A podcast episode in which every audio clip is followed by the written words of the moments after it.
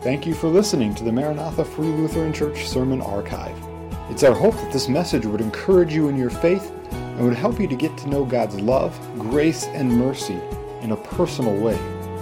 If you have any questions on the sermon or would like to know more about Maranatha, please visit us on the web at maranathafreelutheran.com or call our church office at 218 498 2808. Thank you, and may God bless.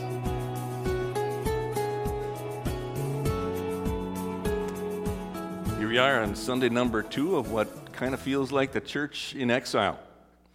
And I'm so thankful for those around us that uh, have some technical skills to make it possible for us to bring this worship service to you over the internet. Uh, I'm adjusting to some new deadlines as uh, we record this now on Saturdays. These are truly strange times for all of us, and we are trying our best to understand what's going on all around us. And the spread of this coronavirus to this area has really been quite limited so far, but there's this sense of foreboding in the air concerning what's coming. And thus we are filled with apprehension and about the future, both for ourselves and for our country. And for many of us, these are days that test our faith. And they have us wondering some things about God and what He has allowed to be spreading across the globe. I've been struggling to sort out some of this in my own mind as well. The question that comes to our minds is well, why? Why would a good God allow such a terrible thing as this worldwide pandemic, uh, bringing sickness and even death to so many? A, a few years back, there was a best selling book that swept the nation called When Bad Things Happen to Good People. The author, Rabbi Harold Kushner, was trying to understand God, and, and he felt forced to choose, really, between a good God who's not totally powerful or a powerful God that's not totally good. And he concludes, and, I quote, Sometimes it is too difficult even for God to keep cruelty and chaos from claiming their innocent victims. Which then comes down to really a, a belief that God is good, but he's not all powerful, which then makes God weak in some way, doesn't it? And so, is that where we have to land? Is that the conclusion that we have to come to? No, I'm convinced that God is sovereign, which means that He is possessing supreme and ultimate power. And I'm also convinced that God is good. Why do I believe that? Well, it's because that's what I see the Bible telling us, uh, many places, that we don't always fully understand just how that is possible. So I'd like to have you look with me today at a passage of Scripture that truly explains that He is both, and it's in Psalm 145. I invite you to turn to that with me as, as we read from God's Word here today. Psalm 145, beginning with verse 1. I will extol you, my God, O King. I will bless your name forever and ever. Every day I will bless you. I will praise your name forever and ever. Great is the Lord and highly to be praised, and his greatness is unsearchable. One generation shall praise your works to another and shall declare your mighty acts. On the glorious splendor of your majesty and on your wonderful works I will meditate. Men shall speak of the power of your awesome acts, and I will tell of your greatness. And they shall eagerly utter the memory of your abundant goodness, and will shout joyfully of your righteousness. The Lord is gracious and merciful, slow to anger, and great in loving kindness. The Lord is good to all, and his mercy are over all of his works. All of your works shall give thanks to you, O Lord, and your godly ones shall bless you. They shall speak of the glory of your kingdom and talk of your power, to make known to the sons of men your mighty acts and the glory of the majesty of your kingdom. Your kingdom is an everlasting kingdom, and your dominion endures through all generations. The Lord sustains all who fall and raises up all who are bowed down. The eyes of all look to you, and you give them their food in due time. You open your hand and satisfy the desire of every living thing. The Lord is righteous in all of his ways and kind in all of his deeds. The Lord is near to all who call upon him, to all who call upon him in truth. He will fulfill the desire of those who fear him. He will also hear their cry and will save them. The Lord keeps all who love him, but all the wicked he will destroy. My mouth will speak the praise of the Lord, and all flesh will bless his holy name forever and ever. Let us pray. Oh, Lord God, as we meditate on this psalm today, we pray that you would open our eyes to who you really are, that we would understand both your awesome power and your goodness, and know how to apply that even in this situation that we face in the world around us today. Uh, we pray in Jesus' name. Amen. Jerry Bridges uh, wrote a book that I've come back to a number of times over the years. It's titled Trusting God Even When Life Hurts. And in it, he talks about God's providence, which he defines as God's constant care for and his absolute rule over his creation for his own glory and for the good of his people. As he goes on in the book, then he, he says, Note those absolute terms. God's constant care, his absolute rule, and all creation. And then he says this nothing, not even the smallest virus, escapes his care and control. He wrote that at least 12 years ago without a clue of what we would be facing today. David starts out this psalm saying that he will extol or he will praise God day after day after day forever. And, and, and why will he do that every day? Because God is great. How great does he say he is here? He says he is highly to be praised. Now, as I think of someone who's been praised a lot lately, I'm reminded of Kobe Bryant.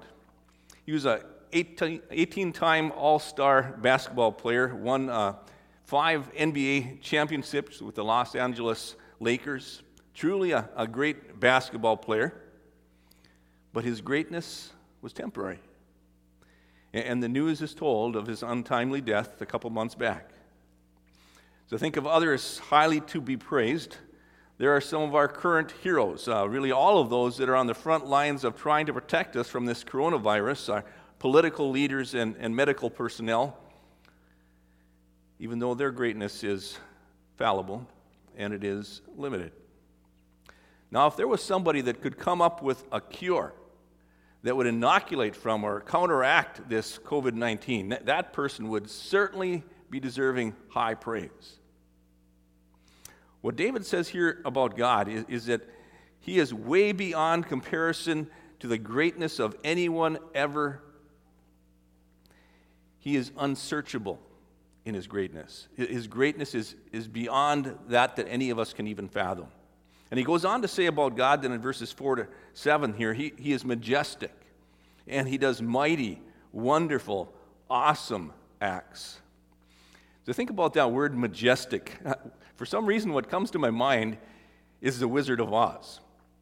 He was portrayed as being truly majestic, a, a mysterious, powerful wizard who lives in this emerald city and, and is believed to be able to do miraculous things until this little dog, Toto, comes along and tips over the curtain and exposes this middle aged, balding man speaking into a microphone who really has no power or special abilities at all. He was thought to be majestic, but he really wasn't at all. Now, is that the case for our God? David says, no. He says about God, one generation shall praise your works to another and shall declare your mighty acts. His greatness would be known for generations upon generations. What acts or works would he be referring to? Kidner's commentary says that this includes God's saving interventions. And, certainly, what comes to mind then um, of that nature would be examples of God's saving acts to the children of Israel that are recorded in the Old Testament, and there are a number of them. One of them especially sticks out, and that's the Exodus, when God rescued them from slavery in Egypt. Well, how did he do that? Well, first, he sent some terrible plagues to get Pharaoh to let the Israelites go free. Including then the last of them, the worst of them, was the angel of death that would come to every household and, and bring death there if they did not have the lamb's blood on their doorpost.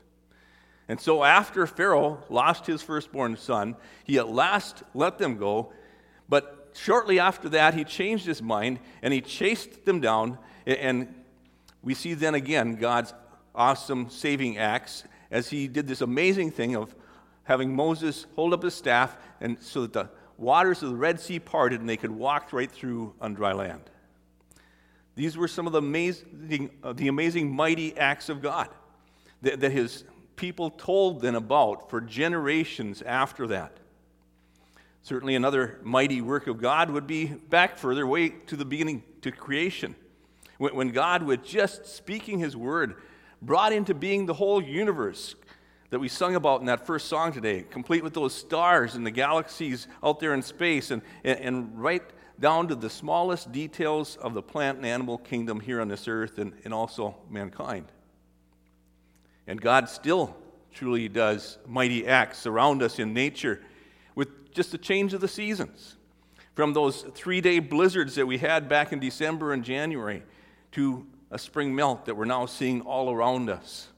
And a nice slow one at that, that averted a serious flood and allowed farmers also to get their corn crop harvested at last.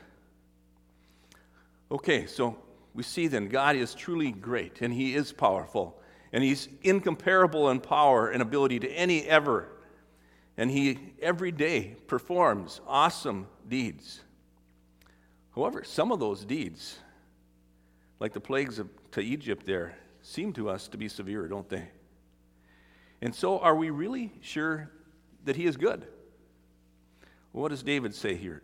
As you look at verses 7 and following there, he makes clear he is good. He says, Men shall speak of the power of your awesome acts and will tell of your greatness. They shall eagerly utter the memory of your abundant goodness. The ESV says it this way they shall pour forth the fame of your abundant goodness. You see, this is what God is most famous for, for, for his overflowing goodness. Verse 8 goes on to explain it as the Lord is gracious and merciful. He is slow to anger and great in loving kindness, abounding in steadfast love. Is that not so? Is that not true today?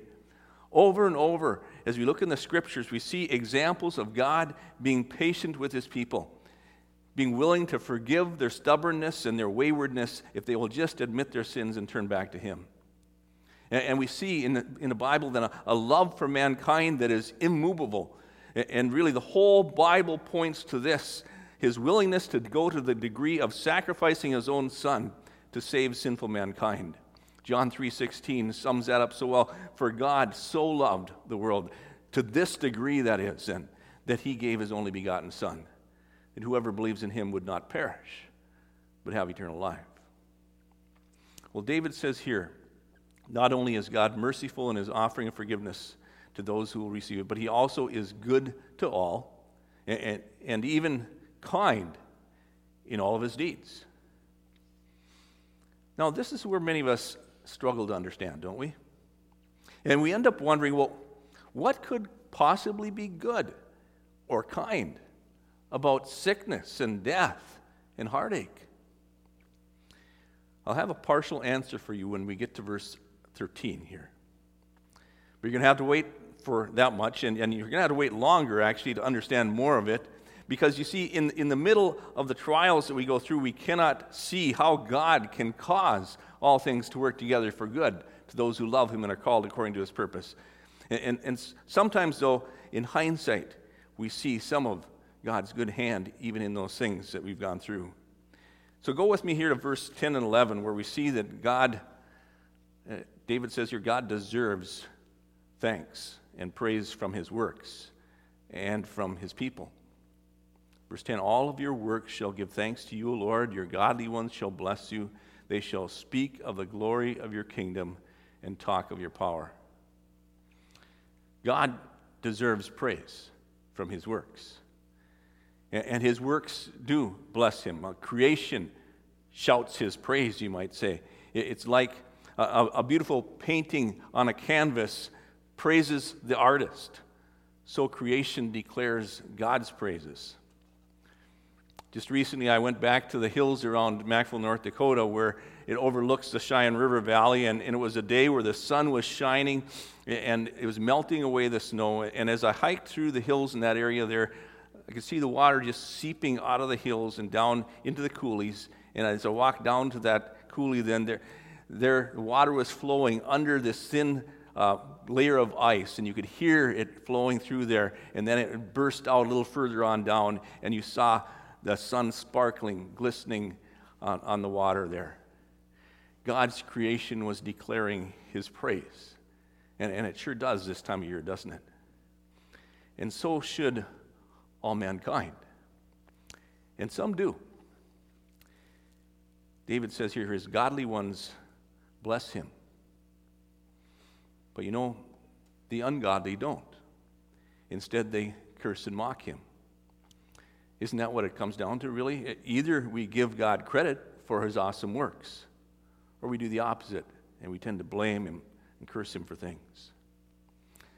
During trials like our nation is going through right now, there will be those that will be saying, Well, what kind of a loving God will allow a thing like this? To which I think we can say this a, God who has a bigger picture in mind than just this world a kingdom that is not limited to this earthly life. You look at verse 11 and following here, he talks about his kingdom being an everlasting kingdom. The kingdom of God is a kingdom of glory and majesty, it says, far beyond the impressiveness then of any earthly kingdom today or ever before us. It says, Your godly ones shall bless you. They shall speak of the glory of your kingdom and talk of your power, to make known to the sons of men your mighty acts and the glory of the majesty of your kingdom. So, the kingdom of God is a kingdom of glory and majesty. It's also an everlasting or eternal kingdom. Verse 13 Your kingdom is an everlasting kingdom, your dominion endures through all generations. You see, really, all of the kingdoms of this earth are temporary, including the United States of America. And that means your citizenship here is for a limited time until either this kingdom that you live in ends or your physical life ends. And someday, for all of us, one of those things will be the case. And I believe that the most important thing in the world then is preparing for that reality. I've been reading lately some history tracing back to uh, my grandpa Quanbeck's era during World War I. Um, while that was going on, two of his brothers were overseas in the army. A friend of mine has compiled some history of his family during some of those same years, and he has letters written between relatives there. One of them stationed overseas there, encountering the awful battles that are going on in Europe. Another one is back here where the Spanish flu of 1918 was spreading and people were sick and, and some were dying from it. When you read those letters, what was foremost on their minds? It seems it was this. They were praying for safety for both of them, one in the army overseas, and those back here dealing with the Spanish flu. But they were also very concerned for those around them that were encountering those dangers who were not yet prepared to die, who were not ready for eternity. You, you see, if COVID 19 scare helps us, helps you or others around you to be ready to face eternity, then it is a good thing. And if it makes us adjust our priorities in this life, it is a good thing. And if it makes us less caught up in our material possessions and more caring for people around us, it is a good thing. And I say that not in any way wanting to make light of or diminish our concern for the suffering and hurt and heartache of folks here and now, but believing that we in the Christian church have good news to share with anyone who will listen in these troubled times. You see, Jesus Christ said that his kingdom was not of this world, his kingdom is an eternal kingdom. Peter, one of Jesus' disciples, said, To whom shall we go? You have the words of eternal life. And we have believed and come to know that you are the Holy One of God. Peter knew no one else who told him how to be ready for eternity. But Jesus had said, Truly I tell you, whoever hears my word and believes him who sent me has eternal life and does not, will not be judged, but has crossed over from death to life. And Jesus is saying there that, that we sinners need not be afraid of death or of standing before Almighty God on Judgment Day because He offers to us eternal life, life beyond the grave to all who will admit their sins and turn and look to Jesus, the Son of God, for forgiveness and the eternal life that He promises them. And God wants you to know for sure in your own heart that you're ready for eternity. And if Pastor Ryan or I or others here at Maranatha can help you to know that in your own heart and life, we would be so delighted to talk with you about that. And please feel free to call us. There's just a couple other things I wish to touch on in this Psalm of David. We see here, David says that God is the provider and sustainer of all of his creation. And that includes our food, which ultimately all comes really from him. Verse 15 The eyes of all look to you, and you give them their food in due time. God is faithful to give us seed time and harvest. Not, not always when we would like it, um, but He's done so again this year. And He provides all of us with our daily bread. And, and so in these times, He also teaches us who have plenty to share some of that with those that are short. Verse 16 here he says, You open your hand, and you satisfy the desire of every living thing. Even all of the living creatures are dependent on God. In Matthew 6, Jesus reminds us that we don't need to worry about what we will eat because even the birds of the air the Lord provides for. So will he not also take care of you? And then, lastly, in this Psalm of David, I see this that God is near to those that call on him to those who call on him in truth. And that means that he hears all of our prayers if we'll call on him honestly. We may at times feel like, well, God is far away and he's not listening, but that simply is not true. He says that he's right close. He's waiting for us to call on him if we will just do that honestly if, and not trying to hide anything from the all seeing eyes of God, but just coming to him just as we are, humbling ourselves in admission of our sins and asking Him for His help. And He promises to hear our prayer and to answer and, and to lift, lift us up again. Verse 14 He sustains all who fall, raises up those who are bowed down. We truly do have a great God, and He is all powerful, and He is also good, and He loves us all very much, and He causes all things to work together for good to those who love him and are called according to his purpose. And we don't always understand his purposes, but he asks us to trust him and to call out to him in prayer, asking for his help. Somebody posted on this this last week, simple saying, prayer is the bridge between panic and peace. Read uh, recently a devotional from Paul David Tripp dated March 26th. I'm going to share a part of that with you here as I close our ser- uh, sermon today. He says, You and I will never find inner peace and rest by trying to figure it all out. Peace is found in resting in the wisdom and grace of the one who has it all figured out and who rules it all for his glory and our good. And he goes on to explain with this illustration. He says, When our children were very young, when I would refuse to let them do something they didn't understand why, they would begin to protest. And I would get them down, I would, I would get down on my knees with them so I could be face to face, and I'd talk to them, and the conversation would go like this Do you know your daddy loves you? Yes, I know my daddy loves me. Is your daddy mean and bad to you? No, you don't like to be mean. Is your daddy a horrible, bad daddy? No, well, then listen to what daddy is going to say. Uh, I would like to tell you why I had to say no to what you wanted to do, but I can't. If I explained it to you, you wouldn't understand anyway. And so here's what you need to do you need to walk down the hallway and say to yourself, I don't know why daddy said no to me, but I know my daddy loves me, and I'm going to trust my daddy. I really do love you. I love you too, said child. Then he wraps it up with this There is so much we don't understand. There is so much that we are incapable of understanding. And so rest is found in trusting the Father. He is not confused, and He surely does have your best interest in mind. And yes, He will ask you to do hard things, and He will bring difficult things your way. But He is worthy of your trust, and He loves you dearly. Today, your Heavenly Father reaches down to you and says, I know you don't understand all that you face, but remember, I love you. Trust me, and you will find peace that can be found no other way. Let us pray.